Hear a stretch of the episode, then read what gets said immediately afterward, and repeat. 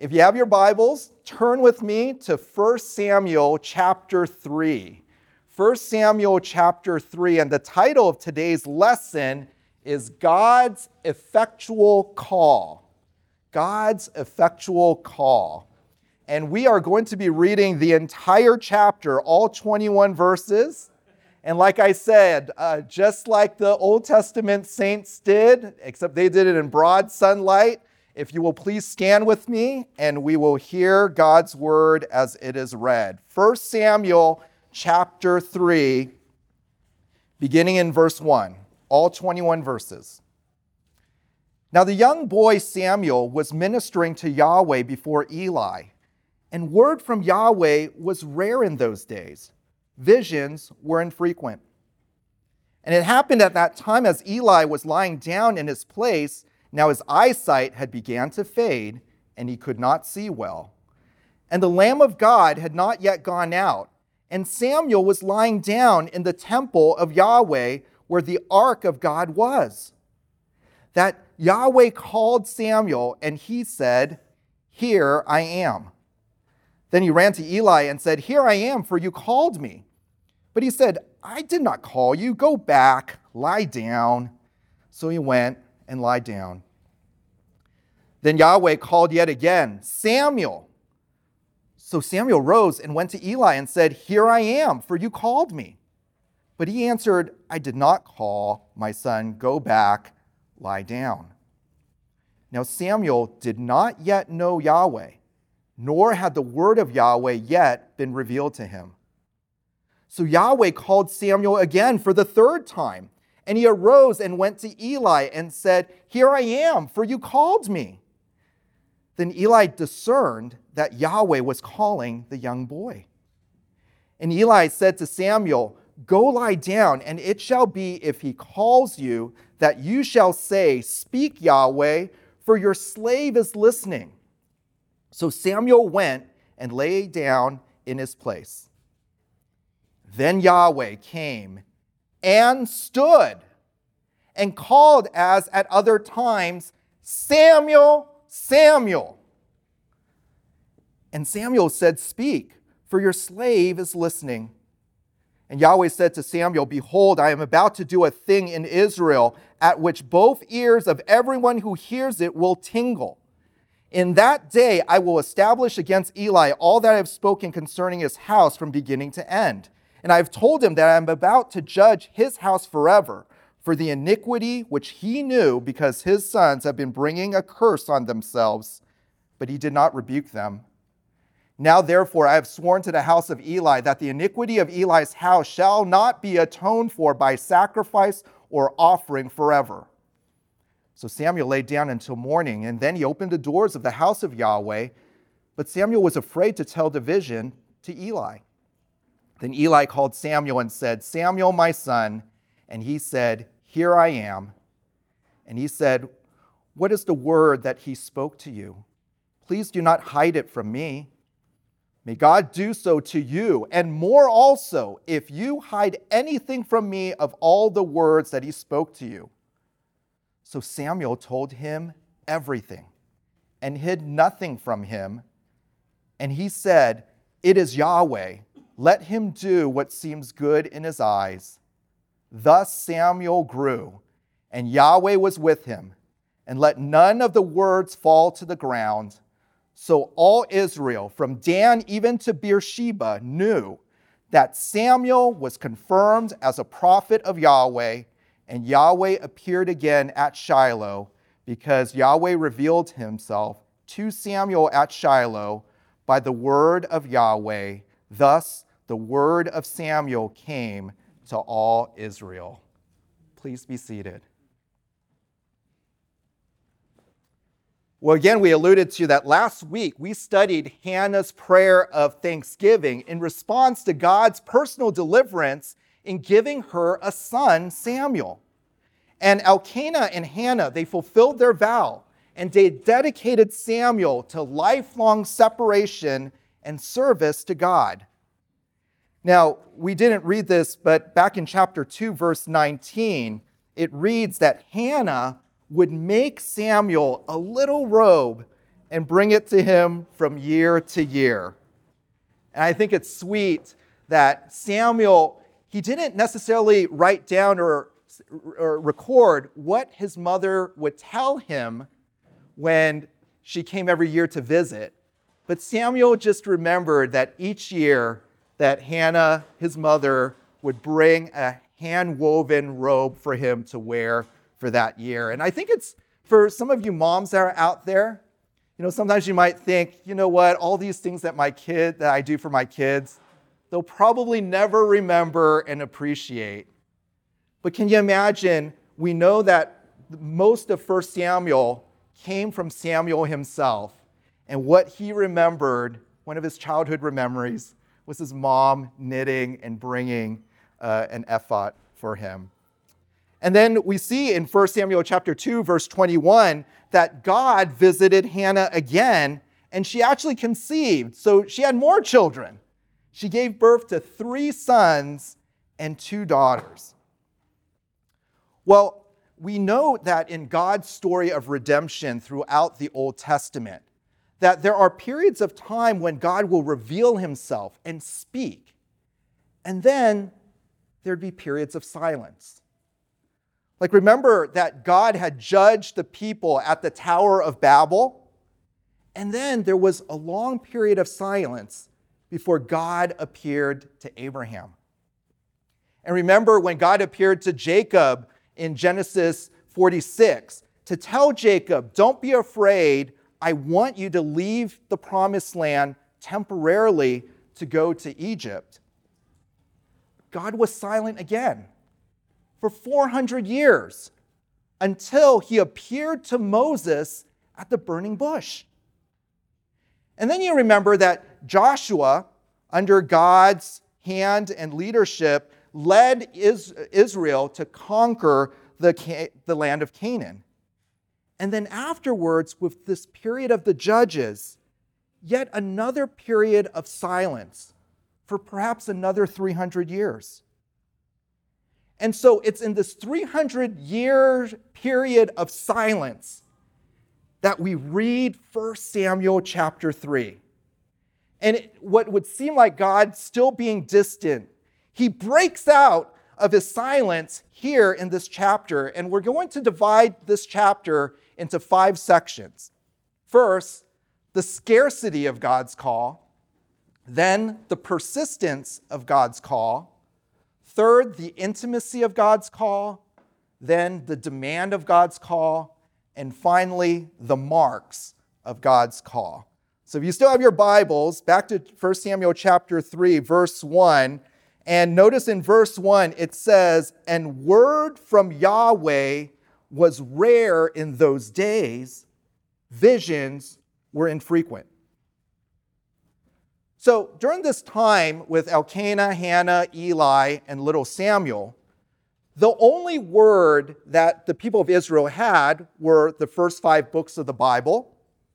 They probably also had Joshua, maybe the book of Job, but that was it. That was their Bible.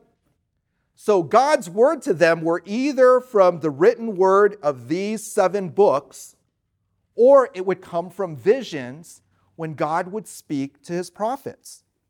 And God would still intermittently speak to his prophets. If you look back at chapter uh, 2, verse 27, 1 Samuel 2 27, it reads, Then a man of God came to Eli and said to him, Thus says Yahweh. So there were still prophets, but the visions, as we see here in verse 1, they were few, far between. In essence, God was primarily silent. And then the question is asked well, why is God silent here? Why doesn't God speak to Israel anymore?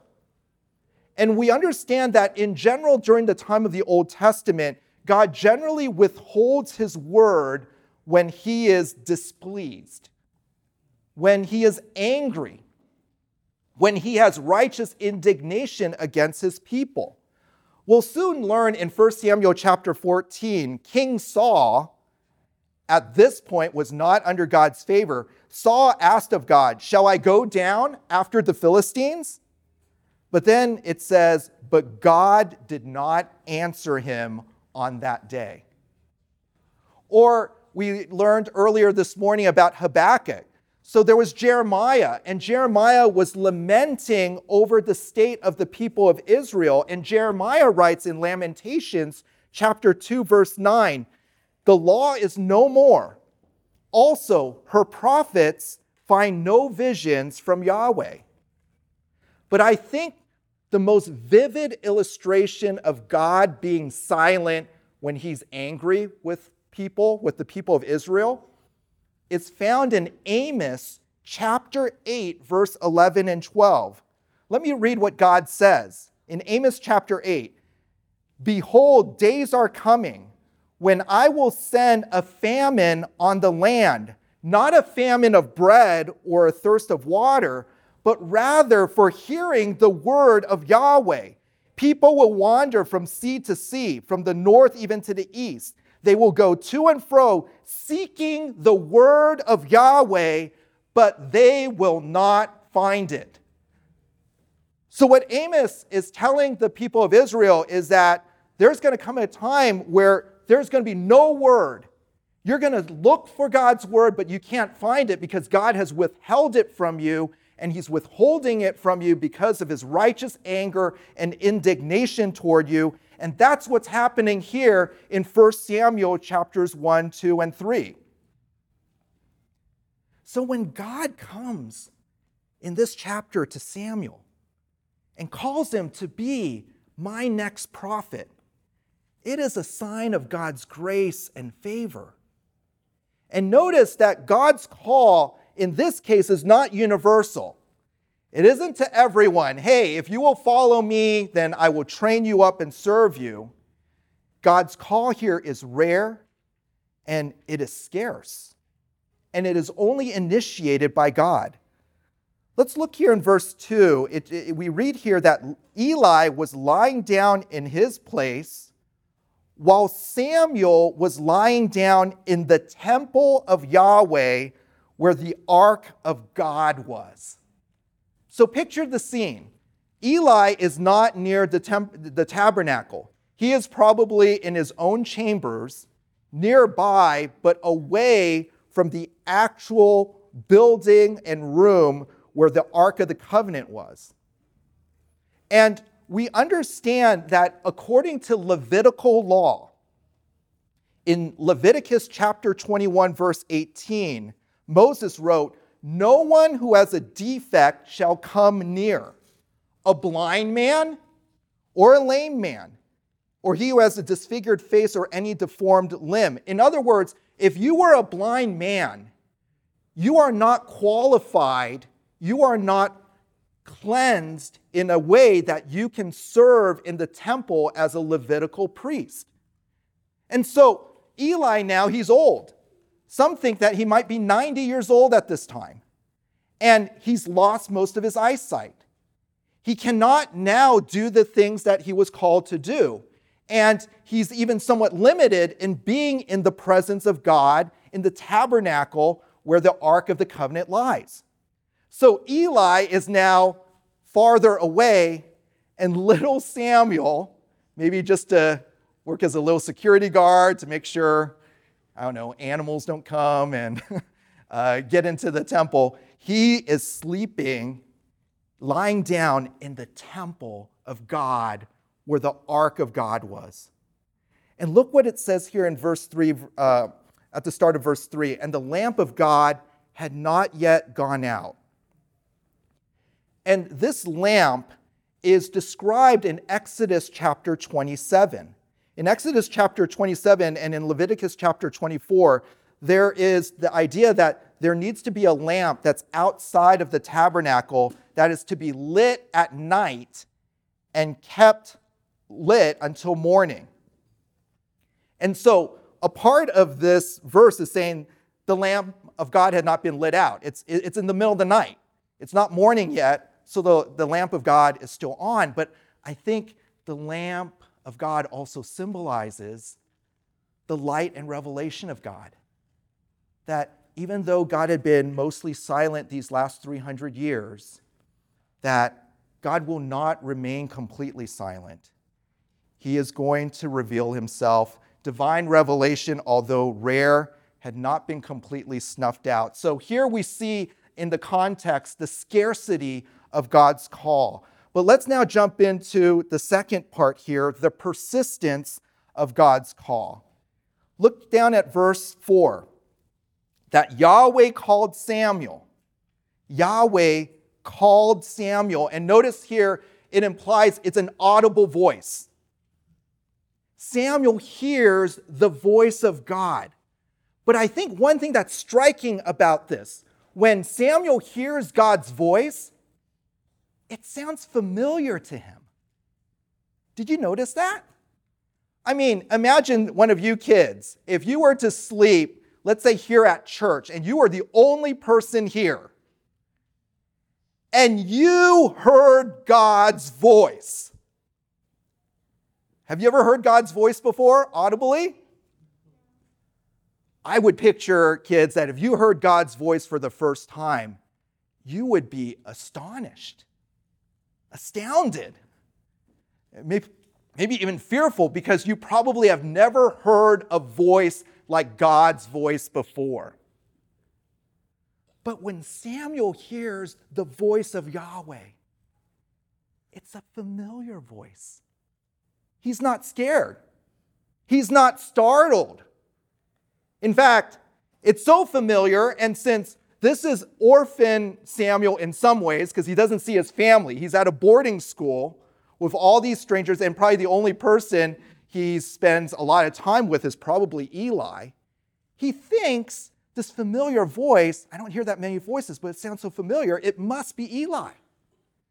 And so he goes to Eli, wakes up Eli, and says, Here I am. And each time you see Samuel here saying, Here I am, it is the same phrase, Behold, I am, as when Isaiah in the throne room in, in, in Isaiah 6, when, when, when God says, Who will go for us? Who will come for us? And, and what did Isaiah say? Here am I, send me. So Samuel says, Here, here I am. And of course, Eli says, Why are you up? Go back, it's not me. And notice the persistence of God. Verse 6 Yahweh called yet again Samuel. And of course, Samuel gets up, thinks it's Eli, goes over to Eli. Eli says, No, no, it's not me. Go back to sleep. Now, you can appreciate Eli's patience here. For some of you parents that have young children, if your child were to wake you up in the middle of the night, maybe the first time you would have some tolerance, right?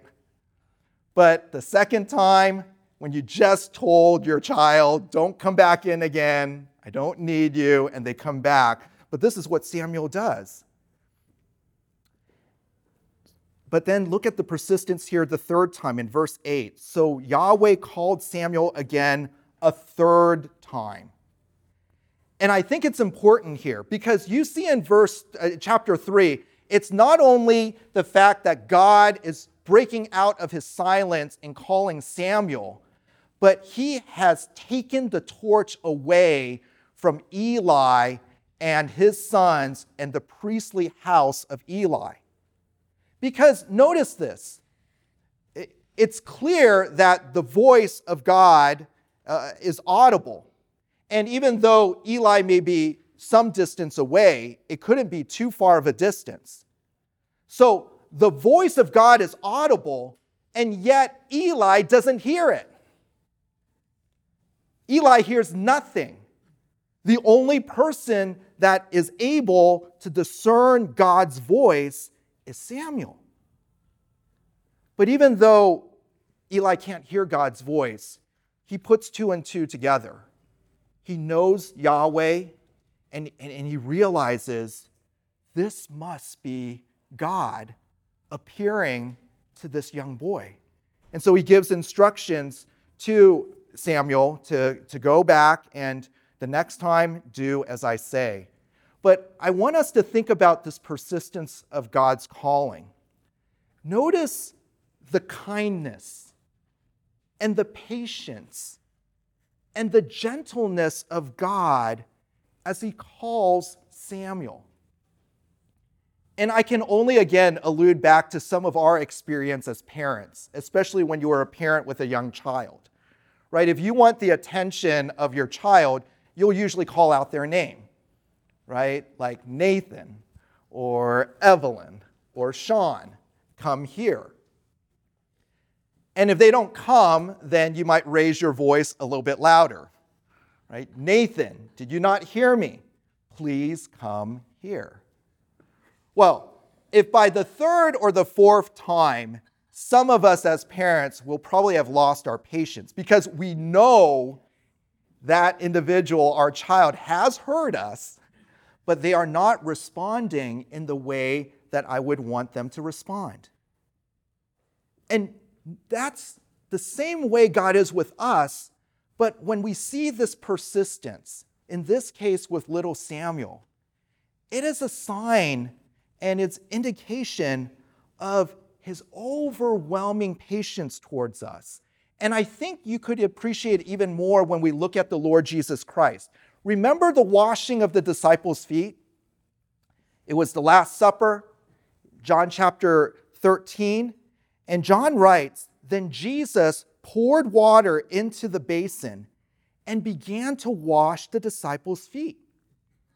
And then Jesus came to Peter and he said to him, This is Peter saying to Jesus, Lord, are you going to wash my feet? And Jesus answered and said to Peter, Get this, what I am doing now, you do not realize, but you will understand afterwards. Peter should have understood what, what was signified when Jesus was to wash the disciples' feet. And so Peter, and in his audacity to stand up and say, Hey, you cannot wash my feet, he obviously didn't understand. But what Jesus was saying gently is, You don't realize it now, Peter, but you will realize it afterwards.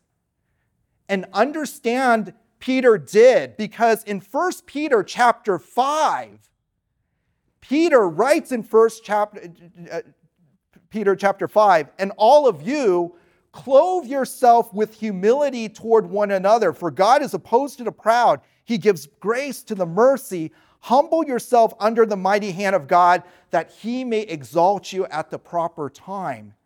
And so, what Peter is writing down is I remembered the Lord taking off his outer robe to wash my feet in this supreme example of humility. And now I can share with all of you understand that when you humble yourselves towards one another, it is at the proper time that God will raise you up. So the implication is this that in his persistence, God shows unfathomable patience and persistence when he calls us. And whether it's his effectual call of salvation or our progressive growth in our sanctification, God always remains gentle, faithful. You don't have to get it on the first try.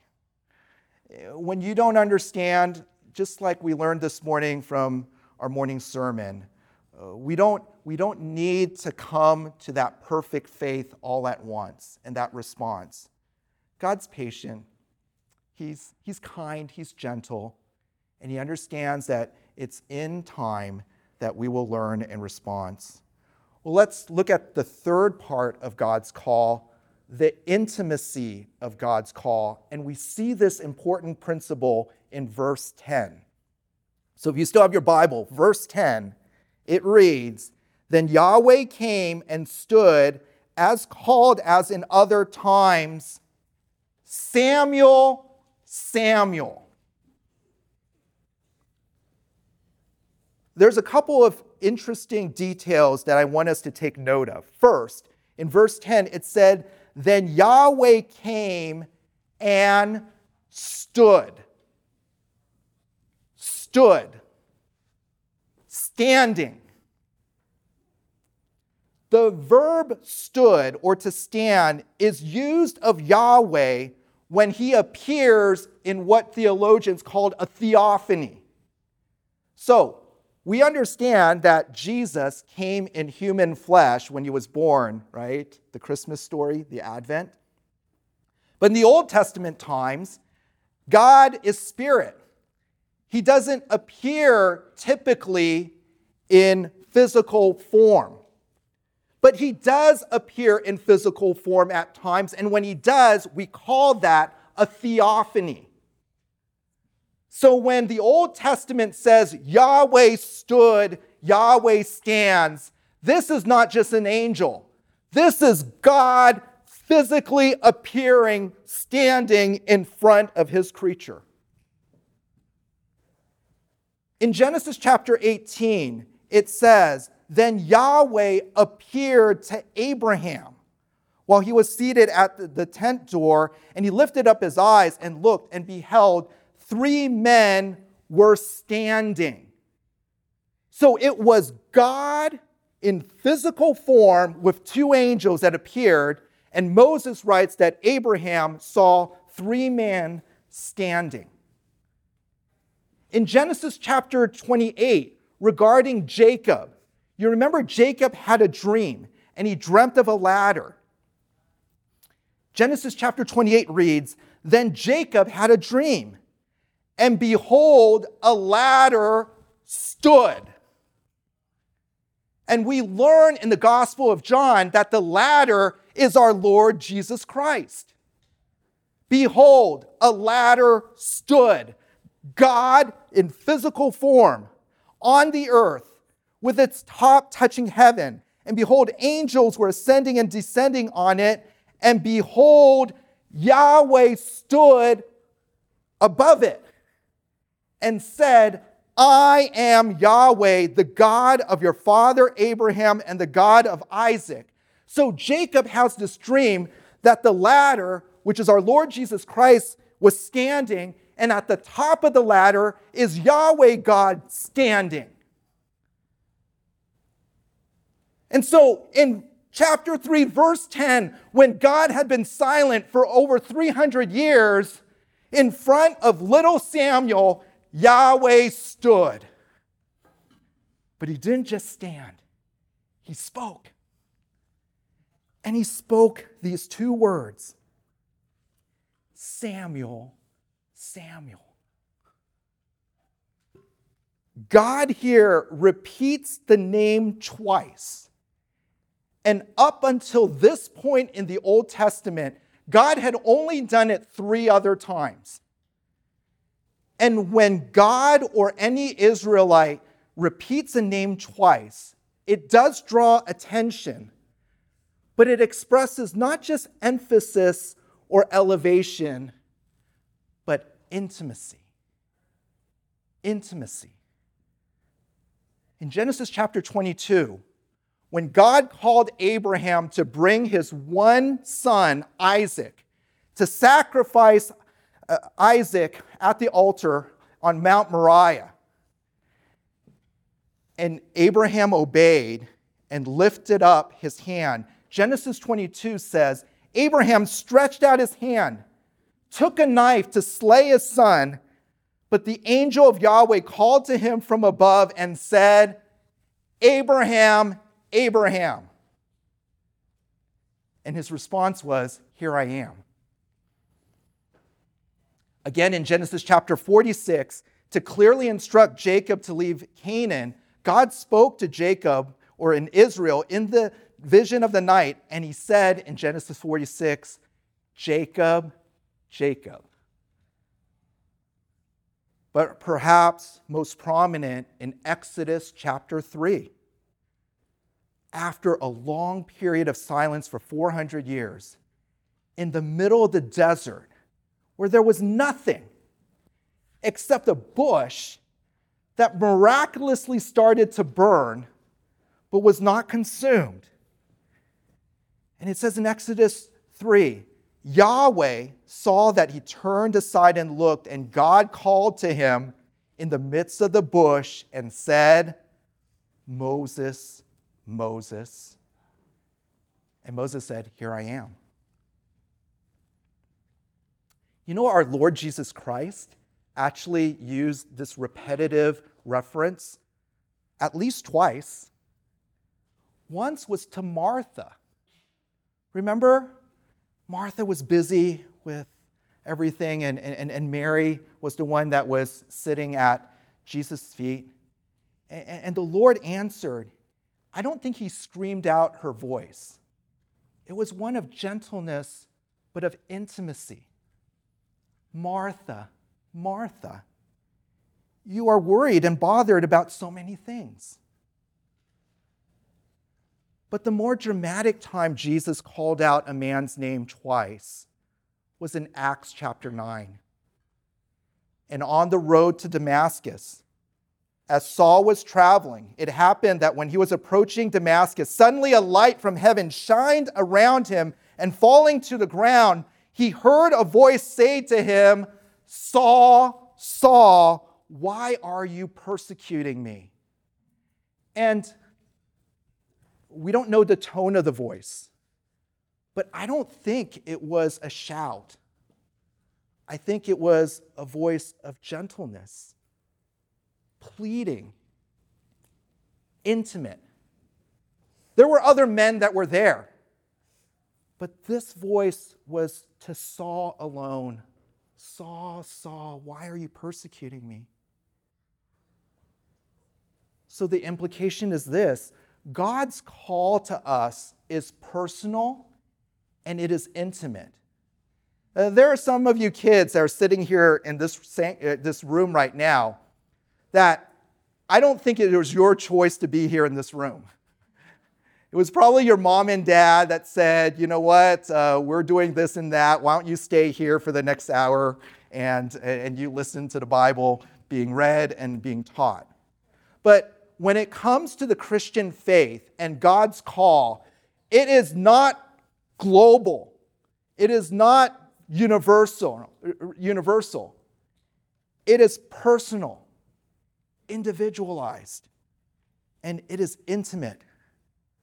Like God's call to Samuel, God's call to us is, is personal.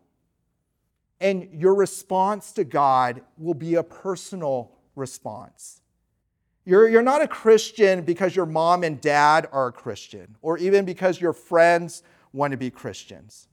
If you want to follow Christ, if you want to be a God worshiper, that is a calling that you must respond to by your own individual self. You know, Paul describes his calling to the Galatians. He, he writes in Galatians chapter 1 But when God, who had set me apart from my mother's womb and called me through his grace. You know, God's call isn't just a one time thing. God's calling to you is intimate and it started even before you were born. So, the scarcity of God's call, it's rare. The persistence of God's call, God is patient, gentle. The intimacy of God's call, it's to you as an individual, one on one, personal. Well, fourthly, let's look at the demand of God's call, the demand of God's call. And we see it in verses 11 to 18 I'll just jump to verse 12. In that day I will establish against Eli all that I have spoken concerning his son, or excuse me, his house. And so, what this is referring to is back to the previous passage in 1 Samuel chapter 2, where God basically revealed to another prophet, another man of God, that he is going to judge Eli's household because of his sons. And what were his sons doing? If you read in verse 13, I have told Eli that I am about to judge his house forever for the iniquity which he knew because his sons have been bringing a curse on themselves, but he did not rebuke them. Some of your English translations say that Eli's sons were blaspheming God or they were cursing God. How bad were Eli's sons? If you turn back to 1 Samuel chapter 2 verse 12, 1 Samuel chapter 2 verse 12, it says, Now the sons of Eli were vile men. They did not know Yahweh. And that term, vile men, it literally means sons of Belial. Belial is like another reference to Satan. Uh, First Samuel is saying that Eli's sons were like the sons of Satan. They are vile people. They are incited to idolatry, insurrection, sexually immoral. They are liars. This phrase was given to Eli's sons. And notice in the second half of verse 12 of chapter 2, it says, They did not know Yahweh. There was no personal relationship they had with God. So they were, they were the priests of the highest level. And yet, what God is saying in His Word is that He has no personal relationship with Eli's sons. If you go back to chapter 2, verse uh, 22, what else does the Bible say about Eli's sons? All that his sons were doing to all Israel and how they lay with the women who served at the doorway of the tent of meeting. So there would be some women that would be in front of the entrance of the tent of meeting. Like in our church, sometimes when you come in, right, there may be some greeters with name tags that smile, might shake your hand and greet you. Well, there would be some women that would be at the outer part of the tent of meeting and they would have certain duties. And what the Bible is saying is that Eli's sons would basically lie with these women. So, kids, you understand, usually in your home, if mom and dad are at home with you, that usually mom and dad might be in the same room, share the same bed, but mom and dad aren't going to share a bed with another person, just mom and dad, right? Well, Eli's sons would share the same bed with strange women just by working in front of the tent of meeting. How defiling is that? And get this for those of you who remember in chapter 1. Remember when Hannah was praying silently? Her lips were moving and nothing came out. And Eli accused Hannah of being drunk. And we learned that drunkenness near the tabernacle was subject to the death penalty. And do you know what Hannah said? Remember what Hannah said to Eli? Hannah said to Eli, says, Don't misunderstand. I am not a vile maidservant. I'm not a daughter of Belial.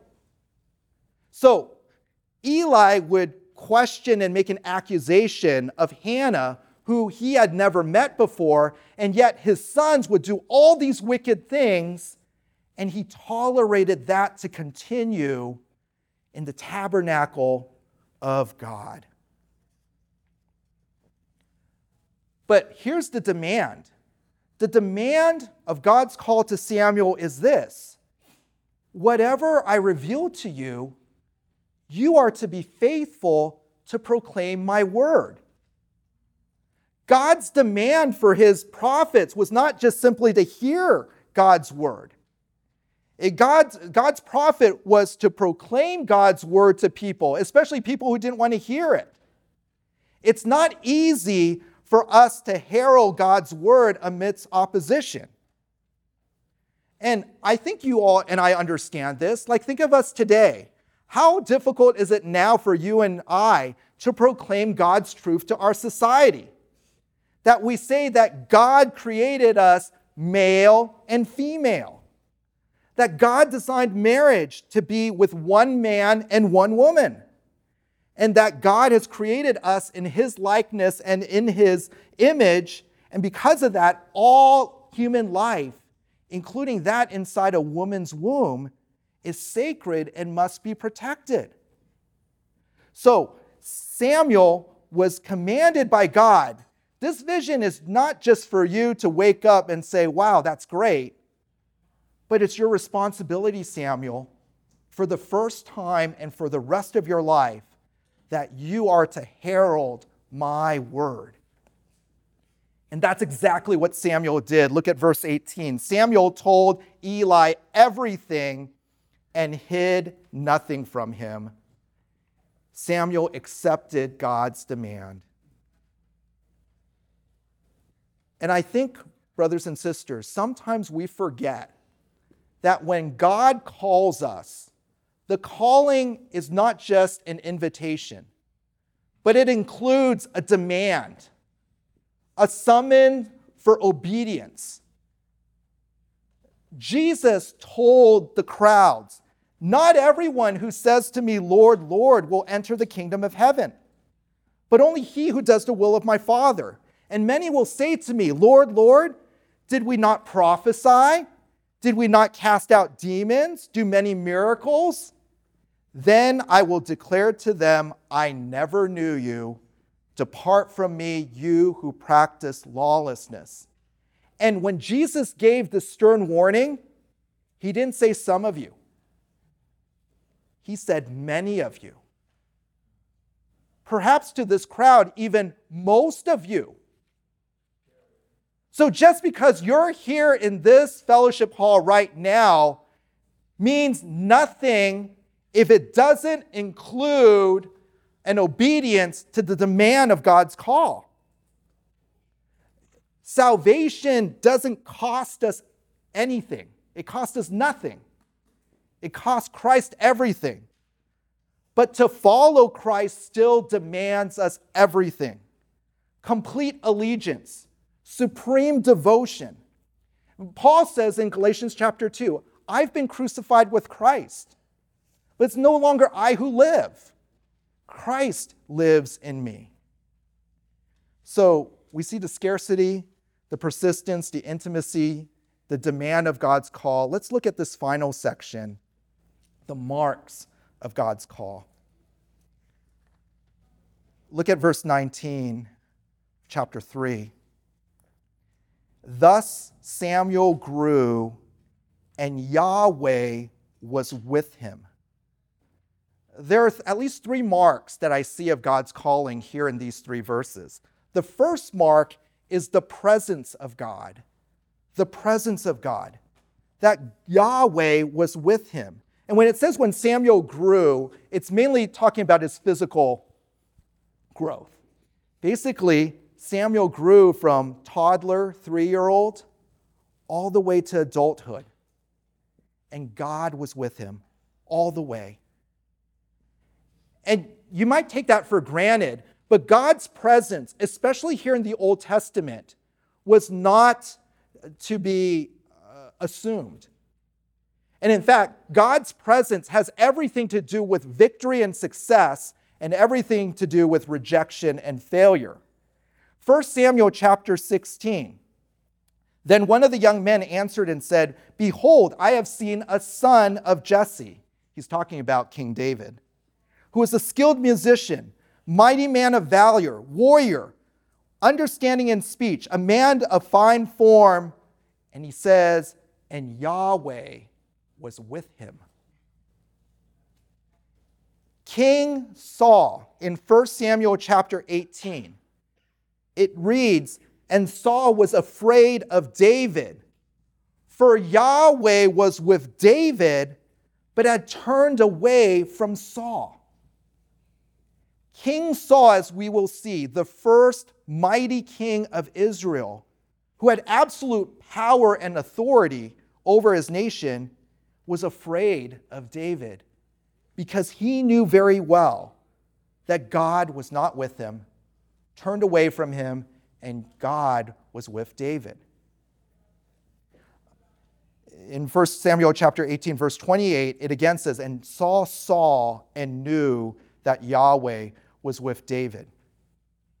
Well, for us today, it's a little different because uh, God in the Old Testament might come to a person in a spirit and then leave.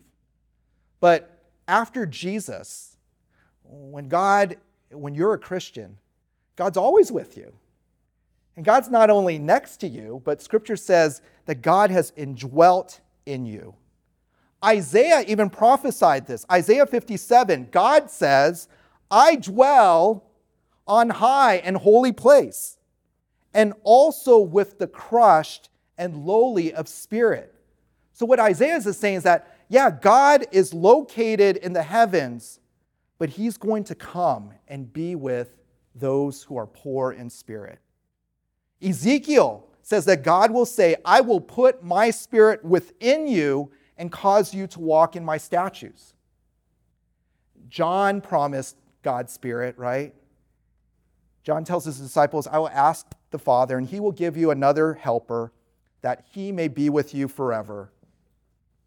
And Paul in Romans says that hope doesn't disappoint. You will always have hope because the love of God has been poured out within our hearts through the Holy Spirit, God's Spirit, which was given to us. So God's presence is always with us. He's not just near. God's Spirit is in you if you are a Christian. So the first mark is God's presence the presence of God. The second is the Word of God. Look again in verse 19. It says that Samuel grew, Yahweh was with him, and let none of his words fall to the ground. So, this imagery that Samuel's words, none of it falls to the ground, it's just another way of saying that all the predictions, everything that Samuel says that was the word of God, it came true. Nothing was false, nothing was missing. And this is the mark of a true prophet. 1 Samuel chapter 9, uh, it says that, Behold, now there is a man of God in the city, and the man is held in honor, and all that he says surely comes true. That's the big difference between a true prophet and a false prophet. Uh, Deuteronomy says that when a prophet speaks in the name of Yahweh, in the name of God, if the thing doesn't come about or come true, that is the thing which Yahweh has not spoken. The prophet has spoken presumptuously, and you shall not be afraid of him. So, the mark of the true prophet is that the word of God has come to him, and when it's uttered out and heralded to the nation, that every word comes true. And I think an application to us, I think it is at least a couple of fold. Like, think with me. Yes, God doesn't speak to you with an audible voice, but each and every one of you in this room, even kids, you have God's word with you every moment of every day if you have a Bible in your home. And when you open up and read God's word, even what we're reading today, this is God speaking to us. This is God's perfect word. And a mark of our call is do we know that God's word is precious, altogether true? And are we going to read it? Are we going to try to understand it? But not even to understand it, but are we able to articulate and, art- and herald this to others and to the watching world? It's one thing to just learn as much as you can and just have big heads. But but what are we to do with this precious truth that God has given to us? We are to share God's word with others. So there's the presence of God, there's the word of God, and thirdly, a, mar- a third mark of God's call is the affirmation of God. God's affirmation. Look at verse 20. So all Israel from Dan even to Beersheba knew that Samuel was confirmed as a prophet of Yahweh. Now, that phrase Dan to Beersheba, it, Dan is the northernmost city of, of Israel during this time, and Beersheba was the southernmost. So sometimes here in the United States, we can say, you know, from New York to LA. And what we're meaning is not just exactly that line between New York and LA, because New York is in the East Coast, LA is on the West Coast, when someone says from New York to LA, it means all of the United States. So when, when the author says all Israel, Dan to Beersheba, it's everywhere, all Israel. And you need to understand that they didn't have phones back then, they didn't have cars. Uh, people didn't travel 20 or 30 miles more than maybe once or twice a year. But all of Israel they, they heard, they saw, perhaps even experienced the man of, Saul, of Samuel, and they confirmed, it was confirmed to them that Samuel was a prophet of God. We will soon see that Samuel will hold the office of judge, prophet, and priest. Three offices. There will not be another man that will hold three key offices from Samuel until the coming Messiah. Remember King, king Saul? Well, we'll soon learn about King Saul. He, he, he was king. He did receive some revelation from God when God was with him, but he wanted to be priest. God said, No, you cannot be priest. Only the coming Messiah will hold the office of prophet, priest, and king. So, what were these three marks? The presence of God, the word of God, the affirmation of God as confirmed by other witnesses. And just read the first line of chapter 4, verse 1. This is the consequence.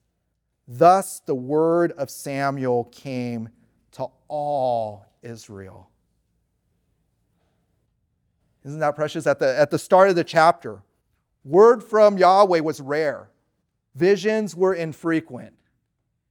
And through Samuel, the words of Samuel, which were the words of God, came to all Israel. It's a glimmer of hope. God's not forever going to be angry with his people.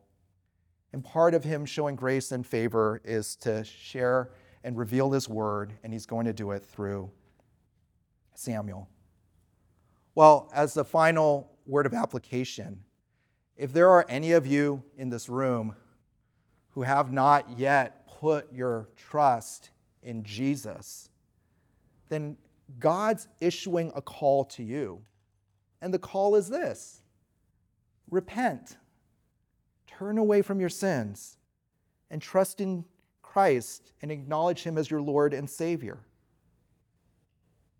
And for those of you who have come to saving faith, understand that God's not done yet in His calling of you, right? That, that when He calls you, Romans 8:29 says he will justify you and to those whom he justifies he also glorifies.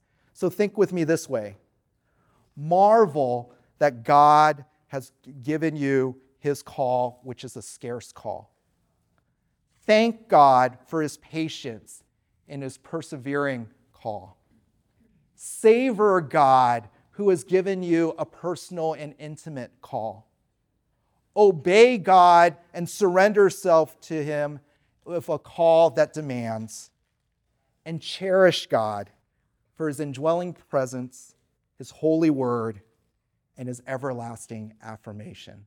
Let's pray.